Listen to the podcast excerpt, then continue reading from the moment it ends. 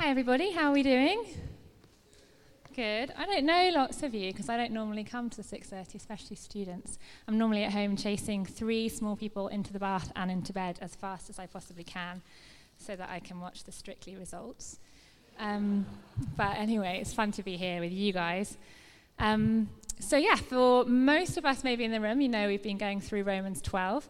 Um, and so we're back into it this week with verse 9 and 10, which, as you just read, says, Love must be sincere, hate what is evil, cling to what is good, be devoted to one another in love honor one another above yourselves.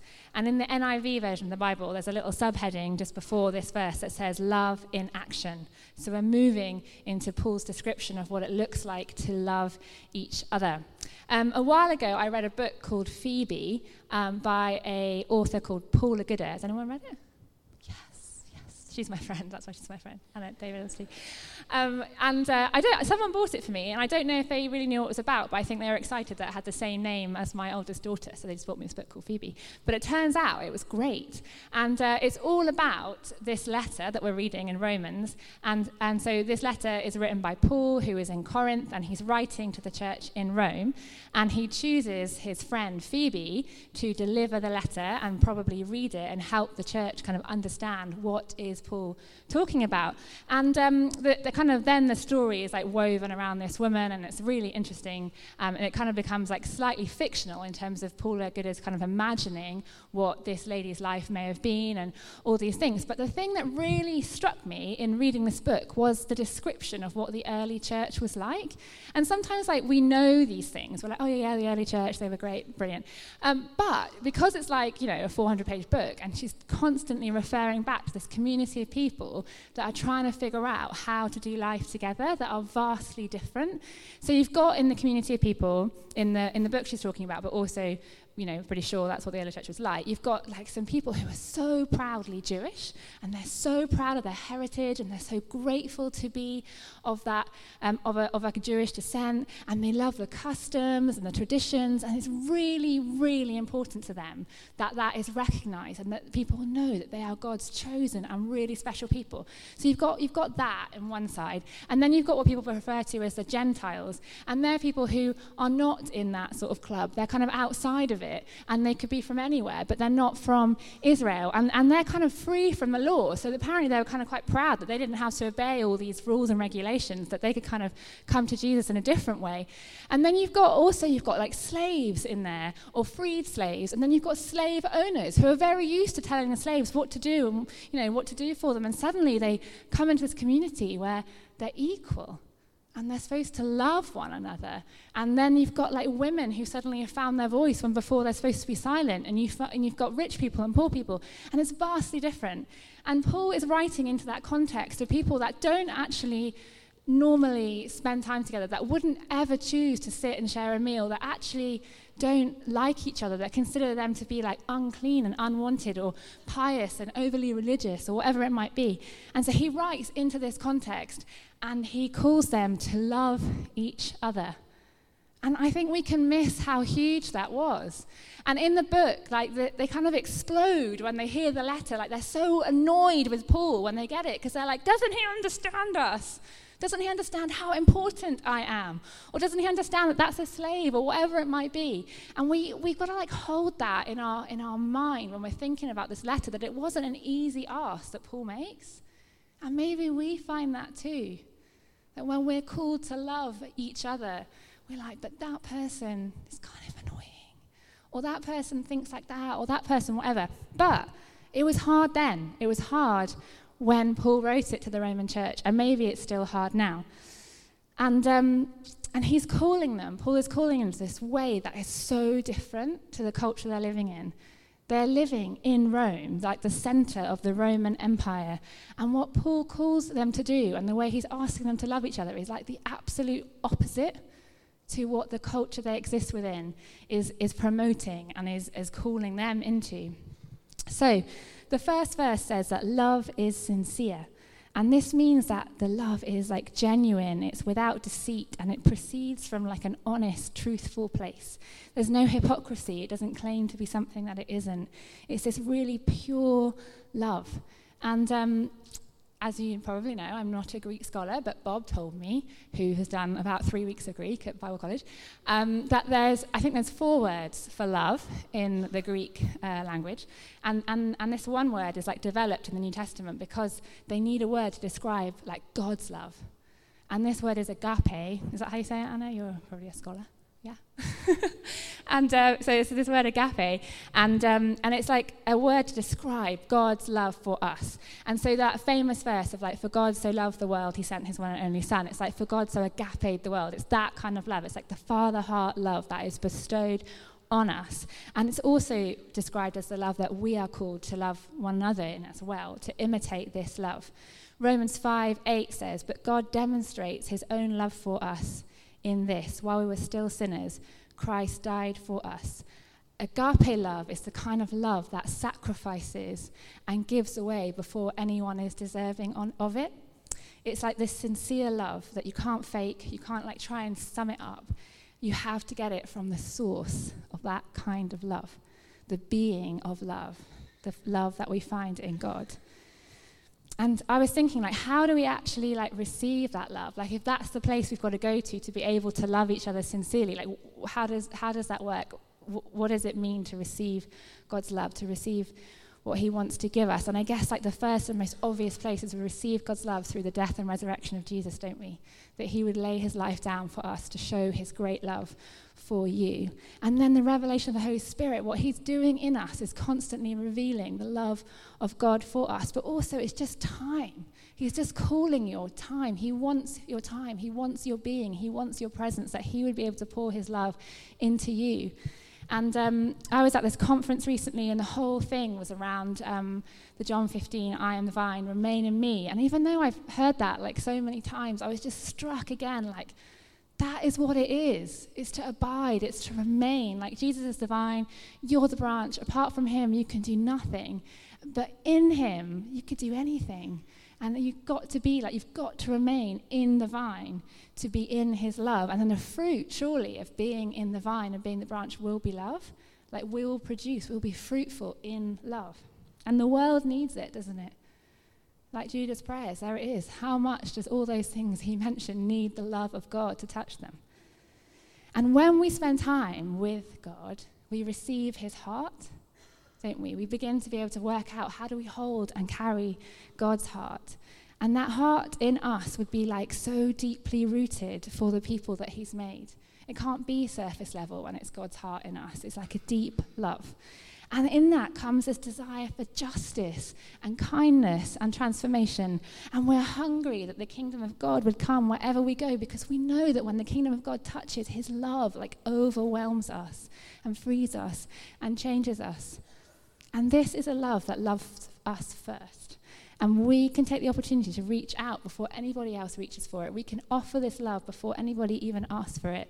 And I want to read you this story that um, I don't think I've ever told here before. But Bob and I heard it, and you know one of those stories where you like never forget it. It's like we heard it so many years ago, but it's such a great story. And um, it's by this, this lady called Beth Moore, who's like an American writer, and um, she tells this story that she sat in an airport lounge um, somewhere in the States. And, um, and a really strange sight comes in. She says, This old man is wheeled into the uh, waiting room and she describes him as skin and bones, dressed in clothes that obviously fit when he was 20 pounds heavier. His knees protruded from his trousers, his shoulders looked like the coat hanger was still on his shirt, his hands were a tangled mess of veins and bones. And the strangest part of him was his hair and nails. Stringy grey hair hung well over his shoulders and down part of his back. He was a strange, it was strangely out of place on an old man. And she talks about how she was desperately trying not to stare at him and just read the Bible and just be with Jesus in that moment. But she started to feel this like overwhelming feeling for this man. And she's just like, no, Lord, no, no, no, no, no. Like, let me just concentrate on what I'm doing. And then she starts praying, like, I'm not going to witness to him, Lord. Don't make me go and speak to him. I don't want to do it. And she's having this inner dialogue with God, like, I'm not going, I'm not going. Please don't make me go. Please don't make me go. Everybody's watching. And then she says, in this moment, she heard Jesus say, I'm not going to ask you to witness to him but I'd like you to brush his hair. And then she says that she quickly was like, I'll witness, I'll witness, I'll go wherever you want. Just don't make me brush his hair. But she does it. And she says she like almost has to force herself. Like she feels so embarrassed at the idea of having to do this in front of everybody. But over she goes. she goes over and asks him if she could brush his hair. And he says, Sorry, you're going to have to speak up. I can't hear you. I would love to brush your hair. I still can't hear you. I would love to brush your hair. As the entire room looks at her, asking this old, slightly odd looking man if she could brush his hair. And then she says, I don't have a hairbrush. And he says, I've got one in my bag. So she starts to brush his hair. And then she says, A miraculous thing happened to me as I was brushing the old man's hair. Everybody else in the room disappeared. There was no one alive for those moments except that old man and me. I brushed and I brushed until I brushed every tangle out of his hair. I know this sounds strange, but I've never felt that kind of love for another soul in my entire life. I believe with my whole heart, for that few minutes I felt like a portion of the very love of God. It had overtaken my heart for a little while, like someone renting a room and making themselves at home for a short stay. The emotions were so strong and so pure, I knew they had to be God. Finally, when his hair was soft and smooth, I got on my knees and I asked him, Sir, do you know Jesus? And he said, Well, yes, I do. And he says, I met him when I met my wife, and she wouldn't marry me unless I met her Savior. And then he says, You see, the problem is I still haven't, I haven't seen my bride in months. I've had open heart surgery, and she's been too ill to come and see me. I was sitting here thinking to myself, What a mess I must look for my bride. Only God knows how often He allows us to be part of a divine moment when we're completely unaware of the significance. This was one of those rare encounters when I knew God had intervened in the details only He could have known. It's a God moment I'd never forget. And then she says later, as he was wheeled onto the plane and the air stewardess came back to her and she's sobbing and she looks at Beth and she says, Why did you do that? What made you do that? And Beth says, Do you know Jesus? And that's the end of the story. And I wonder if that reminds you of what it might look like if we carry God's heart wherever we are. If we dwell and abide so much in His presence that when we are sat in an airport lounge and some slightly odd person gets rolled in, that actually our heart begins to be overwhelmed with a sense of love for that person that we might even be willing to brush their hair. So the next part of the verse says that. Um, we would uh, hate what is evil and cling to what is good. And um, hating evil means like absolutely loathing it, like abhorring it, like it's the absolute worst thing. And you, of course, would want to run away from it. And you'd want to run towards what's good and stick like glue to it. But we don't talk about evil that much, do we? Like, as in when we watch the news, it's pretty clear to see the impact of evil all around us. And, and that causes you know, us to pray and we, we we're desperate for God's kingdom to come in those places. But I sometimes think there's like really subtle evil that we don't notice. And we don't want to call it evil because it feels like a bit of an odd word sometimes, but it, it is evil. And um, Jesus in John 10 describes the devil, and he says that he's come to steal, lie, and destroy. And I think we can see that all over the place, can't we? I, I've been a, I used to be a youth worker, that's what I did uh, for a long time. And um, one of the things that would make me angry, and really angry, which is probably quite hard to imagine, um, is when a young person would come to me and they would they would talk about themselves in ways that were so far removed from how God saw them. They were so wrapped in lies about what they looked like, that they were worthless, that they weren't good enough, all this stuff. And I just would be like, ugh, that is so far away from the person that God has made you to be. How is it possible that at age 14 you think that about yourself? That's rubbish. That's absolute rubbish. And there's nothing quite like would make me like raw, literally, than that. Because it's not okay, is it? It's not okay when we hear people we love, people we know, who are crippled by lies that are slowly being dropped in when they look in the mirror, it's telling them, You're not really good enough. You don't look like that random person on TikTok, so you're not really good enough. The person that God made you to be isn't really good enough. You don't have any worth. And slowly they believe that about themselves. And the, the devil is like stealing life from people we love. What about the lies around like our security and our identity that like we've got to have that job or this job or earn that much or that house or whatever and you can only really be secure, you can only be like safe if you've got that stuff wrapped up in your pension or you've got this or you've got that.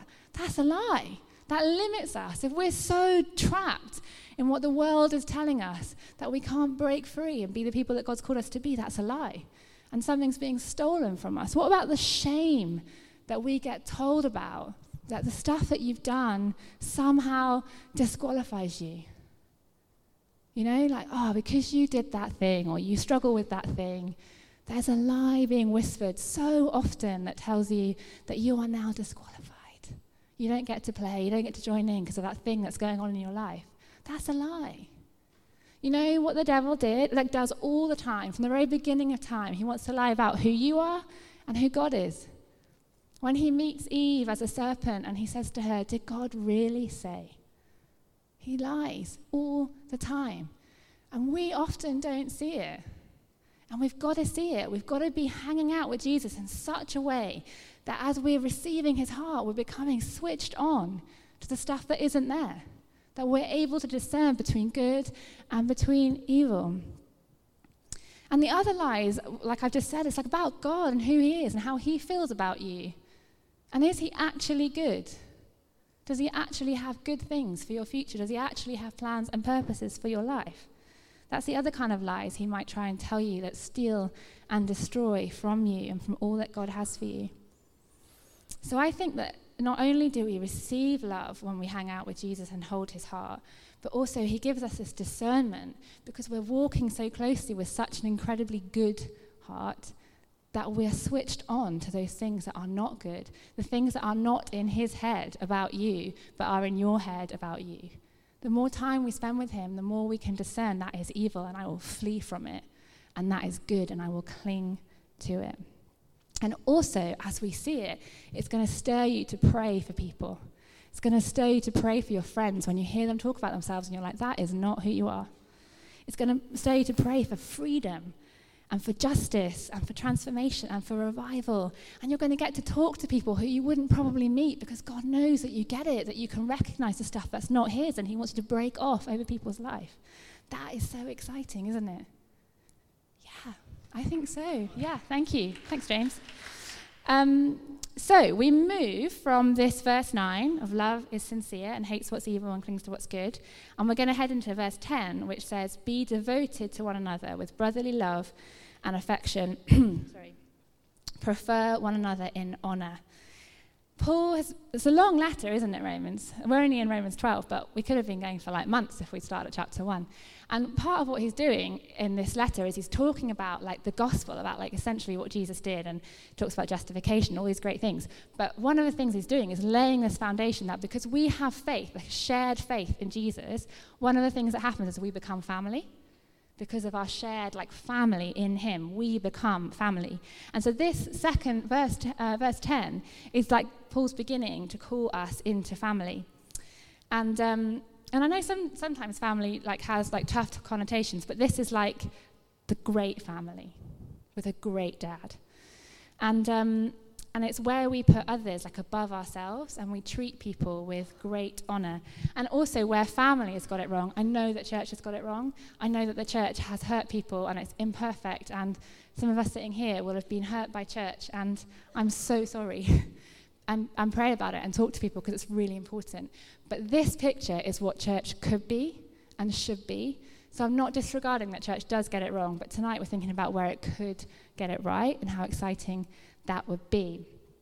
So, devotion, prefer one another, and honor. I don't know, they're not words we hear very often, are they? I don't know. I don't feel like there's many movies made around that kind of thing or whatever. And uh, I don't think we hear it in culture a lot. Maybe we use it with people we really like, our tight friends and our family. Maybe we'd talk about being devoted to them and putting them first and honoring them. But how about with people that you don't really like and you find it really hard to get on with? And that's, that's the people that that Paul is writing about in the Roman church, and that's what he's writing. You know, if he's writing to us, he'd be saying the same thing. It's not just the people that make you feel good that you are going to prefer and honor, it's the people that you find tough and hard. But it's exciting because it's the, it's the way of Jesus and it's what he's calling, so it's going to be good. And um, I was thinking, I wonder, like, when the when the guys in the Roman church were like hearing it, whether they were like mentally like writing a list as to all the reasons why they could push back and be like, well, actually, I'm not going to love that person, and actually, I. Da, da, da, and I was thinking, sometimes I think we do that. we're like, yeah, that's really nice. Like, devotion sounds quite intense and quite a lot of time needs to be poured into devotion. I'm actually really busy. I'm actually a really busy person. So I'm just going to invest in the people that I like and that are kind of easy to hang out with because I'm a really busy person. Or actually, I'm really invested elsewhere, so I can't really do that. And I wish that I could say that's fine, but I think Paul's pretty clear that in our church community, in the church, we are to love each other with a devotion that prefers one another in honor. So I would love to have some good excuses for you, but I haven't got one. That's just it. That's just the call. So I'm going to kind of wrap up this idea of devotion, preferring one another, in the word honor. And I think honor is recognizing the value, importance, and contribution of other people. It's not based on your likes or dislikes, but it's based on the truth that they have been made in the image of God, as have you. And um, I've got a good friend who um, went out to be a student at a big church in California. And, um, and, and they brought out this book called A Culture of Honor. It's by a guy called Danny Silk and my, and my and your friend. Uh, we were there together. And uh, anyway, I went to visit. And um, the church has like many things that it's running after. But one of the things was this like culture of honor, this like preference of other people, this culture of encouragement, this culture of love. And uh, I can honestly say I have never ever felt sort of so loved as a complete stranger in a church as I did when I went there walked in on Sunday morning and it honestly felt like there were people like almost queuing to encourage you and to find out like who are you? Like what are you doing here? Like da da da all these things. And I just like came away feeling like wow I am amazing. And uh, you know on, genuinely it's like people almost were like we want to bless you. Like we want to pray for you. We feel like God's saying this. And oh my goodness we can see this in you. You're so great blah blah blah. But it wasn't it wasn't like fake. It was actually genuine like hunger to honor me. But they didn't know anything about me you know, there was nothing obvious to honor, but that was the culture they were so working towards. Was like, we want to prefer one another, we want to love one another. And um, they weren't like the, the like church team. They weren't paid to do that. They were just the normal people who worked like Monday to Friday, nine to five jobs. But they were like dug in to this culture where we would be devoted and prefer one another. And the effect of it is amazing. It's absolutely a beautiful place to go and experience like a community of people that are devoted and love one another. And it's not a new idea. I think Jesus is probably the founder of the culture of honor, but maybe they just stole the title. And, um, and I was thinking, you know, like, I love the stories of Jesus. I love them so much. I love imagining what it was like for those people to encounter him in, in person like that. You know, these people that are often on the edge, often for some reason like ostracized or broken or not wanted or not welcome or not clean or all these different things. And it was like those people that time and time again he just seemed to lean in towards and he showed them such honor. I just think it must have felt so incredible to have this man who was doing these amazing things, who people were talking about, people were crowding around wanting to see. And yet he would lean in and he would be like, I see you. I see beyond what everybody else is dishonoring, and I honor you and I value you. And I was thinking about the, the guy with leprosy that he heals. And, um, you know, people with leprosy were like fully shunned and outcast. Nobody wanted to catch it, which, you know, is understandable. You don't want to catch leprosy. But they were so, so removed from, from family and community. And then when this guy comes towards Jesus to be healed, and I love that the text says that Jesus touched him. Like he hasn't probably been touched in a long time. And Jesus touches him. And there's something about that that is so honoring because Jesus is like, I don't care about this. I see you, I love you, and I'm willing to touch you. I just think that is such a beautiful picture of honor. And, um, and we see that with Jesus all the time. And we see that in our own lives, don't we? When he comes in and meets with us, he doesn't want to like shame us or dishonor us. He is bestowing value and love on us. He always is able to see past the stuff to the person. So, what about us? what do Paul's words about devotion and honor and preferring one another have to do with us at Exeter Network Church? And I, I was thinking, like, what would it look like if we took it seriously? Like, what would be the differences that we'd see? And honestly, I love this church so much, and I feel so loved and valued. Like, from the moment we rocked up, it's a wonderful family, it's a wonderful community. But I could still see so much more if we took this seriously. And I wonder, like, whether we'd see even more celebration Like there'd be so much more to celebrate because we'd be constantly looking for it. We'd stop competing with each other, we'd stop comparing, we'd stop being worried about what somebody else is doing and that making us feel less or making us feel more. Because we'd be like, we are mutually honoring and we are mutually devoted to each other. So I think it'd be like a even higher level of celebration, which would fit very well within the values of ENC. And I think that we would all walk increasingly in our God given identity. Don't you think? Like we'd like walk taller. We'd walk more confidently and boldly because we'd be so strengthened by other people around us seeing us for who we are and calling that out and encouraging us and wanting us to flourish. We'd be like, yeah, we're co heirs with Jesus. Here I come, wouldn't we? because that's what everybody would be kind of encouraging in us. Rather than everyone being too awkward to even say hi to someone, we'd be like out there, like, bam, you're like made in Christ's image. How exciting is that? Maybe, maybe you wouldn't, because no one looks very excited at all. But I, if I was very committed to this verse, might be more like that. So maybe we'd do conflict better as well. Don't you think we'd be much better at like dealing with our issues with people, like rather than pretending that everything's fine or just exploding or whatever else happens, like we'd be like, hey, like, I am devoted to you, but this is hard, or you've hurt me, or I've hurt you, or whatever it might be. And, like, therefore, there'd be like reconciliation and forgiveness that would abound, and that would be amazing. And, like, I also think that if all those things were happening, if there was like true devotion and sincere love, don't you think that people that are so hungry for love would look in and be like, what is that? Who are they? What is that that holds that bunch of random people together? And we'd be like, it's Jesus. Have you met him? And wouldn't that be fun? Yes, it would. And um, so I was thinking, what, like, what's the outworking of that? And I just, we've got to spend time with God. We've got to grow in His love. We've got to ask for His heart. And actually, that's quite a weighty prayer. To ask for God's heart is quite a weighty thing because it's big.